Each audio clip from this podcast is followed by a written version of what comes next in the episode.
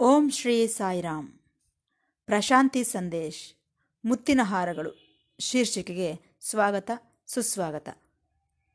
ಎಲ್ಲರಿಗೂ ನಮಸ್ಕಾರ. ಪ್ರತಿ ಭಾನುವಾರದಂದು ಪ್ರಸಾರವಾಗುವ ಮುತ್ತಿನ ಹಾರಗಳು ಶೀರ್ಷಿಕೆಯಲ್ಲಿ ಪ್ರೊಫೆಸರ್ ಅನಿಲ್ ಕುಮಾರ್ ಕಾಮರಾಜರವರು ಭಗವಾನ್ ಶ್ರೀ ಸತ್ಯಸಾಯಿ ಬಾಬಾರವರೊಂದಿಗೆ ಸಂಭಾಷಿಸಿದಂತಹ ಮಧುರವಾದ ಸಂಭಾಷಣೆಗಳನ್ನು ಕುರಿತು ನಮ್ಮೊಂದಿಗೆ ಹಂಚಿಕೊಳ್ಳುತ್ತಿದ್ದಾರೆ. ನಾವೆಲ್ಲರೂ ಈ ಮಧುರವಾದ ಸಂಭಾಷಣೆಗಳನ್ನು ಕೇಳಿ ಆನಂದಿಸಿ ಭಗವಾನ್ ಬಾಬಾರವರ ದಿವ್ಯ ಅನುಗ್ರಹಕ್ಕೆ ಪಾತ್ರರಾಗೋಣ. ಮರಾಠಿ ಭಾಷೆಯಲ್ಲಿ ಒಂದು ಪದ್ಯವಿದೆ. ದಿಕ್ಕಿಲ್ಲದವರಿಗೆ ದೇವರೇ ದಿಕ್ಕು, ಅನಾಥರಿಗೆ ಅವರ ಪಕ್ಕದಲ್ಲೇ ದೇವರಿರುತ್ತಾನೆ ಎಂದು. ಹೌದು, ಆಕಾಶಕ್ಕೆ ಯಾವುದೇ ಆಧಾರವಿಲ್ಲದೆ ಹೋದರೂ ಸಹ ಅದು ನಿಂತಿದೆಯೋ ಇಲ್ಲವೋ? ಅದರ ಭಾರವನ್ನು ಹೊರುವವರು ಯಾರು ಎಂಬುದೇ ಆ ಪದ್ಯದ ಸಾರಾಂಶ. ಹೌದು, ಭಗವಂತನೇ ನಮಗೆಲ್ಲರಿಗೂ ಆಧಾರ. ತನ್ನನ್ನು ಶರಣು ಕೋರಿ ಬಂದವರಿಗೆಲ್ಲರಿಗೂ ಆಧಾರ ನಮ್ಮ ಭಗವಾನರೇ. ಉದಾಹರಣೆಗೆ ಶ್ರೀಕೃಷ್ಣ ಪರಮಾತ್ಮನು ಗೋವರ್ಧನಗಿರಿಯನ್ನು ಎತ್ತಿದನು. ಗೋಕುಲದಲ್ಲಿದ್ದಂತಹ ಗೋಪಾಲರನ್ನೆಲ್ಲ ರಕ್ಷಿಸಿದನು. ಇಂದ್ರನು ಏಳು ದಿನಗಳ ಕಾಲ ಕುಂಭದ್ರೋಣ ಮಳೆಯನ್ನು ಸುರಿಸಿದನು. ಆಗ ಆ ಗೋವುಗಳ ಮಂದೆ ಹಾಗೂ ಆ ಗೋವುಗಳನ್ನು ಕಾಯುತ್ತಿದ್ದ ಗೋಪಾಲರೆಲ್ಲರೂ ಕೃಷ್ಣನ ಬಳಿಗೆ ಓಡಿ ಬಂದು ನಮ್ಮನ್ನು ರಕ್ಷಿಸೆಂದು ಪ್ರಾರ್ಥಿಸಿದರು. ಆಗ ಕೃಷ್ಣ ಪರಮಾತ್ಮ ಏನು ಮಾಡಿದ? ಆ ಗೋವರ್ಧನಗಿರಿಯನ್ನು ತನ್ನ ಕಿರು ಬೆರಳಿನಲ್ಲಿ ಮೇಲಕ್ಕೆ ಎತ್ತಿ ಆ ಗೋಪಾಲರನ್ನೆಲ್ಲ ಆ ಗೋವರ್ಧನಗಿರಿಯ ಕೆಳಗೆ ಬಂದು ತಮ್ಮ ಕೈಯಲ್ಲಿದ್ದ ಕೋಲುಗಳನ್ನು ಆ ಗಿರಿಗೆ ಸಪೋರ್ಟಾಗಿ ನಿಲ್ಲಿಸುವಂತೆ ಹೇಳಿದನು. ಏಕೆಂದರೆ ನಾನೇ ಅವರನ್ನೆಲ್ಲ ರಕ್ಷಿಸಿದನೆಂದು ಅವರೆಲ್ಲ ಭಾವಿಸಬಾರದಲ್ಲವೇ? ಹಾಗಾಗಿ. ಆದರೆ ಗೋವರ್ಧನಗಿರಿಯನ್ನು ಎತ್ತಿದ್ದೇ ಆತನ ಕಿರುಬೆರಳಿನಲ್ಲಿ, ಅವರ ಕೋಲುಗಳಲ್ಲಿ ಅಲ್ಲ. ಅಂದರೆ, ಭಗವಂತನು ಏನು ಮಾಡಿದರೂ ನಾನು ಮಾಡಿದೆ ಎಂಬ ಭಾವನೆ ಆತನಿಗಿರುವುದಿಲ್ಲ. ಪ್ರಪಂಚದಲ್ಲಿ ಆತನ ಭಕ್ತರು ಎಷ್ಟೋ ಮಂದಿ ಇದ್ದಾರೆ. ಆತನೇ ಆಧಾರವೆಂದು ಬದುಕುತ್ತಿದ್ದಾರೆ.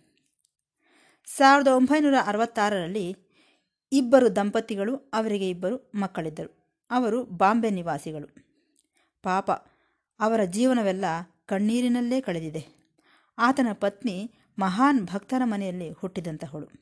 ಪಾಪ, ವಿವಾಹದ ನಂತರ ಕಷ್ಟಗಳು ಹೆಚ್ಚಾಗಿ ಬಾಧೆ ಪಡಬೇಕಾಗಿ ಬಂದಿತು. ತನ್ನ ಪತಿಗೇನು ಹೆಚ್ಚಿನ ಸಂಪಾದನೆ ಇಲ್ಲ. ಆತನು ತಂದಂತಹ ಸಂಬಳವೆಲ್ಲ ಮಕ್ಕಳನ್ನು ಪೋಷಿಸಿ ದೊಡ್ಡವರನ್ನಾಗಿ ಮಾಡುವುದಕ್ಕೆ ಸಾಕಾಗುತ್ತಿರಲಿಲ್ಲ. ಅದರಲ್ಲೂ ಸಾಲದು ಎಂಬಂತೆ ಆಕೆಯ ಪತಿಯ ಕುತ್ತಿಗೆಯ ಮೇಲೆ ಒಂದು ಗಡ್ಡೆ ಬೆಳೆಯಲು ಪ್ರಾರಂಭಿಸಿತು. ಅದನ್ನು ಸಿಸ್ಟ್ ಎನ್ನುತ್ತಾರೆ. ಸಿಸ್ಟ್.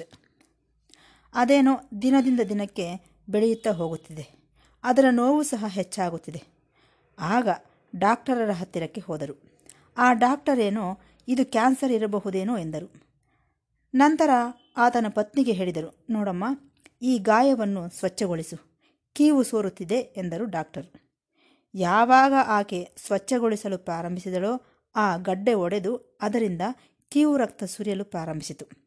ಇದನ್ನು ಗಮನಿಸಿದ ಆತನ ಪತ್ನಿ, ಎಲ್ಲಿ ಕೀವು ರಕ್ತ ಸೋರುತ್ತಿದೆಯೋ ಆ ಭಾಗಕ್ಕೆ ಶಿರಡಿ ಸಾಯಿ ವಿಭೂತಿಯನ್ನು ಹಚ್ಚಿದಳು. ಅದೇ ಔಷಧಿ ಆ ಗಾಯಕ್ಕೆ ಎಂಬುದು ಆಕೆಯ ನಂಬಿಕೆ. ಆದರೂ ಸಹ ಏನೋ ಆತಂಕ, ಭಯ. ಹೀಗಾಗಿ ಆತನ ಆರೋಗ್ಯ ಕ್ಷೀಣಿಸುತ್ತಾ ಬಂದಿತು. ಒಂದು ಕಡೆ ಇದು ಕ್ಯಾನ್ಸರ್ ಏನೋ ಎಂದುಕೊಳ್ಳುತ್ತಿದ್ದರೆ, ಇನ್ನೊಂದು ಕಡೆ ಹಾರ್ಟ್ ಅಟ್ಯಾಕ್ ಹೃದಯಾಘಾತವೂ ಸಹ ಆಯಿತು ಪಾಪ. ಆಗ ಯಾರು ಹೇಳಿದರಂತೆ, ಅಮ್ಮ, ಶಿರಡಿ ಸಾಯಿ ಸತ್ಯಸಾಯಿಯಾಗಿ ಆಂಧ್ರ ಪ್ರದೇಶದ ಪುಟ್ಟಭರ್ತಿಯಲ್ಲಿ ಅವತರಿಸಿದ್ದಾರೆ. ಅಲ್ಲಿಗೆ ಹೋಗಿ ದರ್ಶನ ಮಾಡಿಕೊಳ್ಳಿ ಎಂದು ಹೇಳಿದರಂತೆ.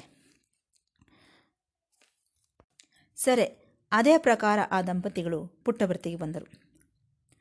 ಅವರು ಬಂದ ಮರುದಿನವೇ ಸ್ವಾಮಿ ಅವರಿಗೆ ಇಂಟರ್ವ್ಯೂಗೆ ಕರೆದು ಆಕೆಯ ಪತಿಯನ್ನು ಹತ್ತಿರಕ್ಕೆ ಕರೆದು ಆತನಿಗೆ, ಶರ್ಟನ್ನು ಬನಿಯನನ್ನು ತೆಗೆದು ಬಿಡು ಎಂದು ಹೇಳಿದರು. ನಂತರ ಸ್ವಾಮಿ ವಿಭೂತಿಯನ್ನು ಸೃಷ್ಟಿಸಿ ಆತನ ಎದೆಯ ಭಾಗಕ್ಕೆ ಚೆನ್ನಾಗಿ ಉಜ್ಜಿದರು. ಇನ್ನೂ ಸ್ವಲ್ಪ ಭಾಗವನ್ನು ಆ ಗಡ್ಡೆಯ ಮೇಲೂ ಉಜ್ಜಿದರು. ನಂತರ ಸ್ವಾಮಿ ನಗುತ್ತಾ, ನಿನಗೆ ಕ್ಯಾನ್ಸರ್ ಎಂದು ಯಾರು ಹೇಳಿದ್ದು? ಹಾರ್ಟ್ ಅಟ್ಯಾಕ್ ಎಲ್ಲಿದೆ? ಇಲ್ಲವಲ್ಲ? ನೀನು ಆರೋಗ್ಯವಾಗಿಯೇ ಇದ್ದೀಯಾ? ಎಂದರು. ಅಂದಿನಿಂದ ಆಕೆಯ ಪತಿಯ ಆರೋಗ್ಯ ಸುಧಾರಿಸುತ್ತಾ ಬಂದಿತು. ಆ ದಂಪತಿಗಳಿಬ್ಬರು ಕಣ್ಣೀರು ಹಾಕುತ್ತಾ ಸ್ವಾಮಿಗೆ ತಮ್ಮ ಕೃತಜ್ಞತೆಗಳನ್ನು ತಿಳಿಯಪಡಿಸಿದರು. ನಂತರ ಬಾಂಬೆಗೆ ಬಂದು ಆ ಡಾಕ್ಟರಿಗೆ ತೋರಿಸಿದರು. ಆ ಡಾಕ್ಟರೇನೋ, ಈ ಗಡ್ಡೆ ಹೇಗೆ ಹೋಯಿತು? ಹಾರ್ಟ್ ಅಟ್ಯಾಕ್ನ ಚಿಹ್ನೆಗಳೇ ಇಲ್ಲವಲ್ಲ ಎಂದು ಆಶ್ಚರ್ಯಪಟ್ಟರು. ಆತನಿಗೇನು ಗೊತ್ತು ಪಾಪ? ಇದು ಸ್ವಾಮಿ ಮಹಿಮೆ ಎಂದು. ಅಂದಿನಿಂದ ಆ ದಂಪತಿಗಳು ಪ್ರತಿ ವರ್ಷವೂ ಪುಟ್ಟಭರ್ತಿಗೆ ಬರಲು ಪ್ರಾರಂಭಿಸಿದರು. ಆದರೆ ಆರ್ಥಿಕ ಸಾಮರ್ಥ್ಯವಿಲ್ಲ. ಎಷ್ಟೋ ದೂರ ಬರಬೇಕು, ಎಷ್ಟೋ ಖರ್ಚಾಗುತ್ತದೆ. ಒಂದು ವರ್ಷ ಹಣವಿಲ್ಲದೆ ಪುಟ್ಟಭರ್ತಿಗೆ ಬರಲು ಸಾಧ್ಯವಾಗಲಿಲ್ಲ. ಆಗ ಅವರಿಗೊಂದು ಉಪಾಯ ಹೊಳೆಯಿತು. ಅವರ ಮನೆಯಲ್ಲಿ ಎರಡು ವರ್ಷಗಳಿಂದ ಕೂಡಿಟ್ಟಂತಹ ನ್ಯೂಸ್ ಪೇಪರ್ ಇದ್ದವು. ಆ ನ್ಯೂಸ್ ಪೇಪರ್ನೆಲ್ಲ ಮಾರಿಬಿಟ್ಟರು. ಅದರಿಂದ ಇವರಿಬ್ಬರಿಗೂ ಟಿಕೆಟ್ ಕೊಂಡುಕೊಳ್ಳುವಷ್ಟು ಹಣ ಬಂದಿತ್ತು. ಇನ್ನೇನು ಸ್ವಾಮಿ ದರ್ಶನಕ್ಕೆ ಬಂದೇ ಬಿಟ್ಟರು. ಈ ಬಾರಿಯೂ ಸಹ ಸ್ವಾಮಿ ಅವರಿಗೆ ಇಂಟರ್ವ್ಯೂ ನೀಡಿ ಆಶೀರ್ವದಿಸಿದರು. ಆ ಇಂಟರ್ವ್ಯೂನಲ್ಲಿ ಸ್ವಾಮಿ ತಮ್ಮ ಮುಷ್ಟಿಯನ್ನು ಬಿಗಿಯಾಗಿ ಮುಚ್ಚಿಟ್ಟುಕೊಂಡರು. ನಂತರ ಮುಷ್ಟಿಯನ್ನು ತೆರೆದಾಗ ಅವರ ಕೈಯಲ್ಲಿ ಸ್ವಾಮಿ ಫೋಟೋ ಬಂದಿತ್ತು. ಆ ಫೋಟೋವನ್ನು ಆಕೆಯ ಪತಿಗೆ ಕೊಟ್ಟು, ಈ ಫೋಟೋ ಸದಾ ನಿನ್ನ ಹತ್ತಿರವೇ ಇರಿಸಿಕೊ. ನಿನ್ನ ಹತ್ತಿರವೇ ಇರಬೇಕು ಎನ್ನುತ್ತಾ? ಆತನ ಪತ್ನಿಯ ಕಡೆಗೆ ನೋಡಿ, ಅಮ್ಮ, ನೀನು ಮಹಾನ್ ಭಕ್ತರ ಕುಟುಂಬದಿಂದ ಬಂದಿದ್ದೀಯ. ಎಷ್ಟೋ ವಿನಯದಿಂದ ಇರುತ್ತೀಯ. ನಿನಗೆಷ್ಟೋ ತಾಳ್ಮೆ ಇದೆ. ನಿನ್ನ ಭಕ್ತಿಗೆ ನಾನು ಬಹಳ ಸಂತೋಷಿಸುತ್ತಿದ್ದೇನೆ. ನಿನಗೆ ಅಖಂಡ ಸೌಭಾಗ್ಯವನ್ನು ಪ್ರಸಾದಿಸುತ್ತೇನೆ ಎಂದು ಆಕೆಯನ್ನು ಆಶೀರ್ವದಿಸಿದರು ಸ್ವಾಮಿ. ಅಖಂಡ ಸೌಭಾಗ್ಯವೆಂದರೆ ಆಕೆಯ ಪತಿ ಬಹಳ ವರ್ಷಗಳ ಕಾಲ ಜೀವಿಸಿರುತ್ತಾನೆ ಎಂದರ್ಥ. ಸರಿ, ಸ್ವಾಮಿ ಆಶೀರ್ವಾದಗಳನ್ನು ಪಡೆದು ಅವರು ಮರಳಿ ಬಾಂಬೆಗೆ ಬಂದುಬಿಟ್ಟರು. ಸ್ವಾಮಿ ಹೇಳಿದ ಪ್ರಕಾರವೇ ಆಕೆಯ ಪತಿ ಸ್ವಾಮಿ ಕೊಟ್ಟಂತಹ ಆ ಫೋಟೋವನ್ನು ತನ್ನ ಜೇಬಿನಲ್ಲೇ ಇರಿಸಿಕೊಂಡಿದ್ದಾನೆ. ಒಂದು ದಿನ ಆಕೆಯ ಪತಿಗೆ ದೊಡ್ಡ ಆಕ್ಸಿಡೆಂಟ್ ಆಯಿತು. ಆತನ ತಲೆಗೆ ಪೆಟ್ಟು ಬಿದ್ದು ರಕ್ತ ಸೋರಿ ಹೋಗುತ್ತಿದೆ. ಆಸ್ಪತ್ರೆಗೆ ತೆಗೆದುಕೊಂಡು ಹೋದರು. ಆದರೆ ಆ ಗಾಯ ಅಷ್ಟೇನು ದೊಡ್ಡದಲ್ಲ, ಹೊಲಿಗೆ ಹಾಕಿದರೆ ಸರಿ ಹೋಗುತ್ತದೆ ಎಂದು ಹೇಳುತ್ತಾ ಡಾಕ್ಟರ್ಗಳು ಹೊಲಿಗೆ ಹಾಕಿದರು ಸರಿ ಹೋಯಿತು. ಮನೆಯವರಿಗೆಲ್ಲ ಶಾಕ್ ಆಗಿಬಿಟ್ಟಿತ್ತು ಇದನ್ನು ನೋಡಿ.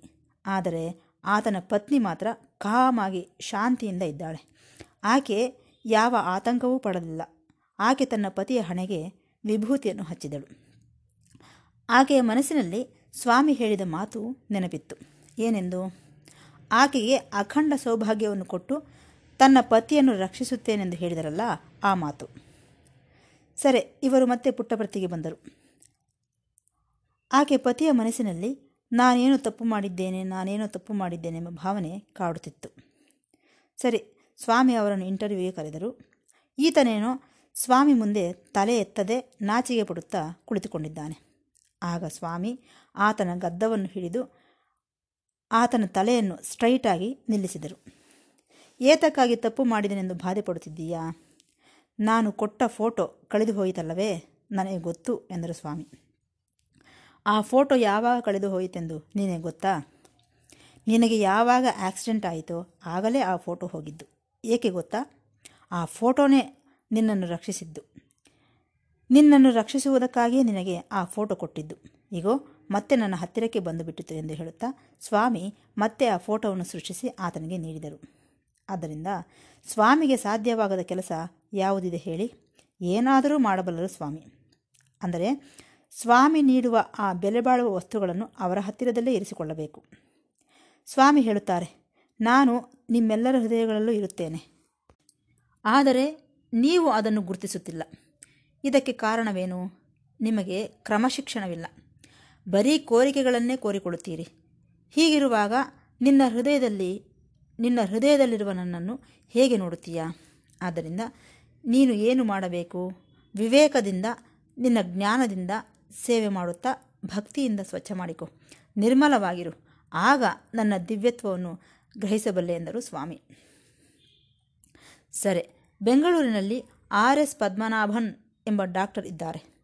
ಆತನು ಒಂದು ಸಾರಿ ಅಮೇರಿಕಾಗೆ ಹೋಗಬೇಕಾಗಿ ಬಂದಿತ್ತು. ತನ್ನ ಮಗನನ್ನು ಉನ್ನತ ಶಿಕ್ಷಣಕ್ಕಾಗಿ ಅಮೇರಿಕಾದ ಕಾಲೇಜೊಂದರಲ್ಲಿ ಸೇರಿಸಬೇಕಾಗಿತ್ತು. ಈ ಪದ್ಮನಾಭನ್ ಡಾಕ್ಟರ್ ಪುಟ್ಟಭರ್ತಿಗೆ ಬಂದು ಸ್ವಾಮಿಯ ಆಶೀರ್ವಾದಗಳನ್ನು ಪಡೆದುಕೊಂಡರು. ಆಗ ಸ್ವಾಮಿ ಇವರಿಗೊಂದು ಉಂಗುರವನ್ನು ಸೃಷ್ಟಿ ಮಾಡಿಕೊಟ್ಟರು. ಆ ಸಮಯದಲ್ಲಿ ಜೋಗಾರಾವ್ರವರು ಸಹ ಅಲ್ಲೇ ಪಕ್ಕದಲ್ಲಿದ್ದರು. ಅವರು ಸ್ವಾಮಿಯನ್ನು ಕೇಳಿದರು. ಸ್ವಾಮಿ, ನೀವು ಆತನಿಗೆ ಉಂಗುರವನ್ನು ಕೊಟ್ಟಿರಿ. ಸರಿ. ಆ ಉಂಗುರದಲ್ಲಿ ನೀವು ಕಾಣಿಸುತ್ತೀರಾ? ನಿಮ್ಮ ರೂಪ ಅದರಲ್ಲಿದೆಯೇ ಸ್ವಾಮಿ? ಎಂದು ಕೇಳಿದರು. ಆಗ ಸ್ವಾಮಿ, ನನ್ನ ರೂಪ ಇರಲಿ ಇಲ್ಲದೆ ಹೋಗಲಿ, ಆದರೆ ನಾನು ಆತನ ಹೃದಯದಲ್ಲಿದ್ದೇನೆ, ಆತನನ್ನು ನಾನು ನೋಡಿಕೊಳ್ಳುತ್ತೇನೆ ಎಂದರು. ನಂತರ ಉಂಗುರವನ್ನು ಮೂರು ಸಾರಿ ಉಫ್ ಉಫ್ ಎಂದು ಊದಿದರು. ತಕ್ಷಣವೇ ಆ ಉಂಗುರದಲ್ಲಿ ಸ್ವಾಮಿ ಫೋಟೋ ಬಂದು ಬಿಟ್ಟಿತು. ಈ ರೀತಿ ಪದ್ಮನಾಭನ್ರವರು ಸ್ವಾಮಿ ಆಶೀರ್ವಾದಗಳನ್ನು ಪಡೆದು ಅಮೆರಿಕಾ ಪ್ರಯಾಣಕ್ಕೆ ಸಿದ್ಧರಾದರು. ಬಾನ್ ಎಂಬ ವಿಮಾನಾಶ್ರಯ ಏರ್ಪೋರ್ಟ್ನಲ್ಲಿ ಇಳಿದುಕೊಂಡರು. ಆತನು ಡೆಂಟಿಸ್ಟ್, ದಂತವೈದ್ಯನಾದ್ದರಿಂದ ಆ ಆಸ್ಪತ್ರೆಗೆ ಹೋಗಿ ಎಲ್ಲವನ್ನು ನೋಡಿ ಮತ್ತೆ ಅವರು ಇನ್ನೊಂದು ಸ್ಥಳಕ್ಕೆ ಹೋಗಬೇಕಾಗಿತ್ತು, ಈ ಬಾನ್ನಿಂದ. ಆದರೆ ಅವರು ಯಾವ ವಿಮಾನವನ್ನು ಹತ್ತಿ ಹೋಗಬೇಕಾಗಿತ್ತೋ ಆ ವಿಮಾನ ಕ್ಯಾನ್ಸಲ್ ಆಗಿಬಿಟ್ಟಿತು. ಇದೇನು ಹೀಗಾಯಿತಲ್ಲ ಎಂದುಕೊಂಡರು ಪಾಪ. ಏನು ಮಾಡಬೇಕೋ ಗೊತ್ತಾಗಲಿಲ್ಲ. ಅವರು ಬಾನ್ನಿಂದ ಜರ್ಮನಿಗೆ ಹೋಗಬೇಕಾಗಿತ್ತು. ಅಲ್ಲೇನೋ ಇನ್ನಿಬ್ಬರು ಡಾಕ್ಟರ್ಸ್ ಇವರಿಗಾಗಿ ಎದುರು ನೋಡುತ್ತಿದ್ದಾರೆ.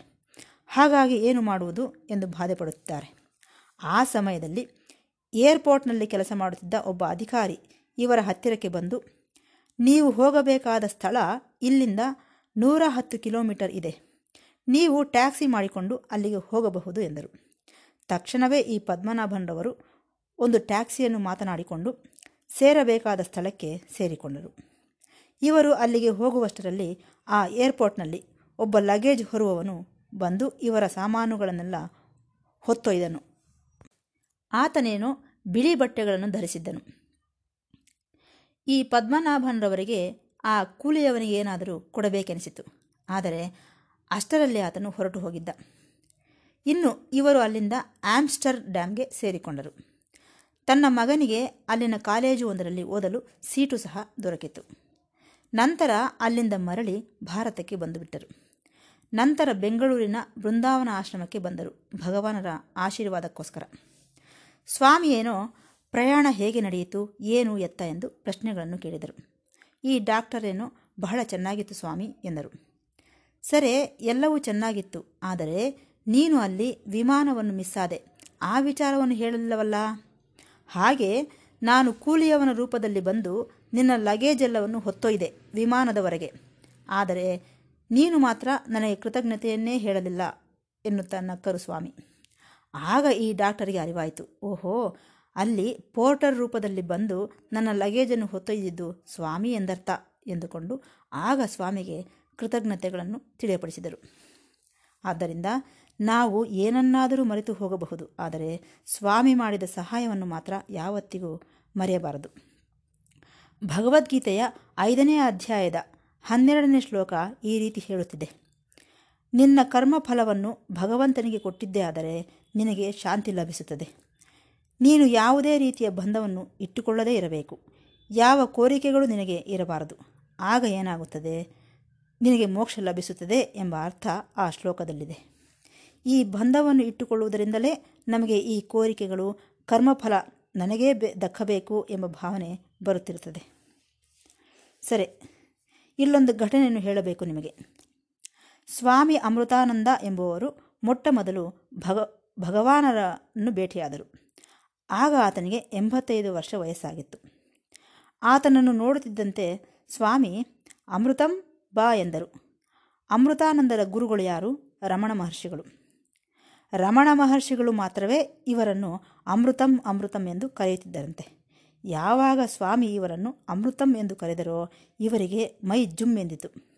ಅದರಿಂದ ಪರಮಾನಂದಗೊಂಡರು. ಸ್ವಾಮಿಯೇನು ಅವರನ್ನು ಆಶೀರ್ವದಿಸಿದರು. ನಂತರ ಸ್ವಾಮಿ, ಅಮೃತಂ, ನೀನು ಗಣೇಶ ಯಾಗವನ್ನು ಮಾಡಿದೆ. ಹೌದಾ? ನಿನಗೆ ಆಗ ಏಳು ವರ್ಷ ವಯಸ್ಸು ಎಂದರು ಸ್ವಾಮಿ. ಅಮೃತಾನಂದರು, ಹೌದು ಸ್ವಾಮಿ, ನನಗೆ ಏಳು ವರ್ಷ ವಯಸ್ಸಿದ್ದಾಗ ಗಣೇಶ ಯಾಗ ಮಾಡಿದೆ. ಎಂದೋ ಮಾಡಿದ ಯಾಗಕ್ಕೆ ಈಗ ಹೇಗೆ ಫಲ ಸಿಗುತ್ತದೆ ಸ್ವಾಮಿ? ಎಂದರು. ಆಗ ಸ್ವಾಮಿ ಆತನಿಗೆ ಗಣೇಶನ ದರ್ಶನ ನೀಡುತ್ತಾ ಆತನನ್ನು ಆಶೀರ್ವದಿಸಿದರು. ಭಗವಾನರೇ ವಿನಾಯಕನಾಗಿ ದರ್ಶನ ಕೊಟ್ಟರು. ಅವರು ಎಷ್ಟೋ ಆನಂದಿಸಿದರು. ಇದೆಲ್ಲ ಆತನ ಪುಣ್ಯ ಫಲವೆಂದು ಅರ್ಥವಾಗುತ್ತದೆ. ಮತ್ತೆ ಈ ಅಮೃತಾನಂದರಿಗೆ ಆಸ್ಮಾ ಕಾಯಿಲೆ ಇತ್ತು. ಯಾವಾಗ ಇವರಿಗೆ ಸ್ವಾಮಿ ದರ್ಶನವಾಯಿತೋ ಅವರಿಗಿದ್ದ ಕಾಯಿಲೆ ಸಂಪೂರ್ಣವಾಗಿ ಗುಣವಾಯಿತು. ಈ ರೀತಿ ಅಮೃತಾನಂದರವರು ಅದ್ಭುತವಾದ ಅನುಭವಗಳನ್ನು ಪಡೆದರು. ಮತ್ತೊಂದು ಉದಾಹರಣೆಯನ್ನು ಹೇಳಬೇಕು. ಪಾಂಡುರಂಗ ದೀಕ್ಷಿತ್ ಎಂಬುವರಿದ್ದರು ಅವರು ಸಹ ಮಹಾಭಕ್ತರೇ. ಆತನು ತನ್ನ ಮಾತೃಗರ್ಭದಲ್ಲಿದ್ದಾಗಲೇ ಶಿರಡಿ ಭಗವಾನರ ದರ್ಶನ ಪಡೆದಂತಹವರು.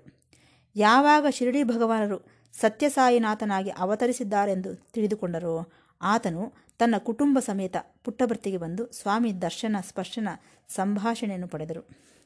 ಇವರು ಭಜನೆಗಳನ್ನು ಬಹಳ ಚೆನ್ನಾಗಿ ಹಾಡುತ್ತಾರೆ. ಇವರು ಮಹಾರಾಷ್ಟ್ರದಾದ್ಯಂತ ಸ್ವಾಮಿ ನಾಮವನ್ನು ಪಸರಿಸಿದಂತಹವರು. ಬಹಳ ಒಳ್ಳೆಯ ಮನುಷ್ಯ. ಎಷ್ಟೋ ಪುಣ್ಯವನ್ನು ಮಾಡಿದಂತಹವರು. ಸ್ವಾಮಿ ಆತನಿಗಿದ್ದ ಒಂದು ಕೋರಿಕೆಯನ್ನು ನೆರವೇರಿಸಿದರು. ಈ ದೀಕ್ಷಿತ್ ಕುಟುಂಬದವರಿಗೆ ಯಾವ ಕಷ್ಟ ಬಂದರೂ ಸರಿ ನಾನು ಅಲ್ಲಿದ್ದು ನಿನ್ನನ್ನು ಕಾಪಾಡುತ್ತೇನೆ ಎಂದು ಸ್ವಾಮಿ ಆತನಿಗೆ ಮಾತು ಕೊಟ್ಟರು. ಆದ್ದರಿಂದ ನಮ್ಮ ಜೀವನ ರಸಮಯ, ಆನಂದಮಯವಾಗಬೇಕೆಂದರೆ ಭಗವಾನರ ದಯೆ ಇರಬೇಕೆಂದು ಹೇಳುತ್ತಾ ಈ ಭಾಗವನ್ನು ಮುಕ್ತಾಯಗೊಳಿಸುತ್ತಿದ್ದೇನೆ. ಮತ್ತೆ ಭೇಟಿಯಾಗೋಣ. ಸಾಯಿರಾಮ್.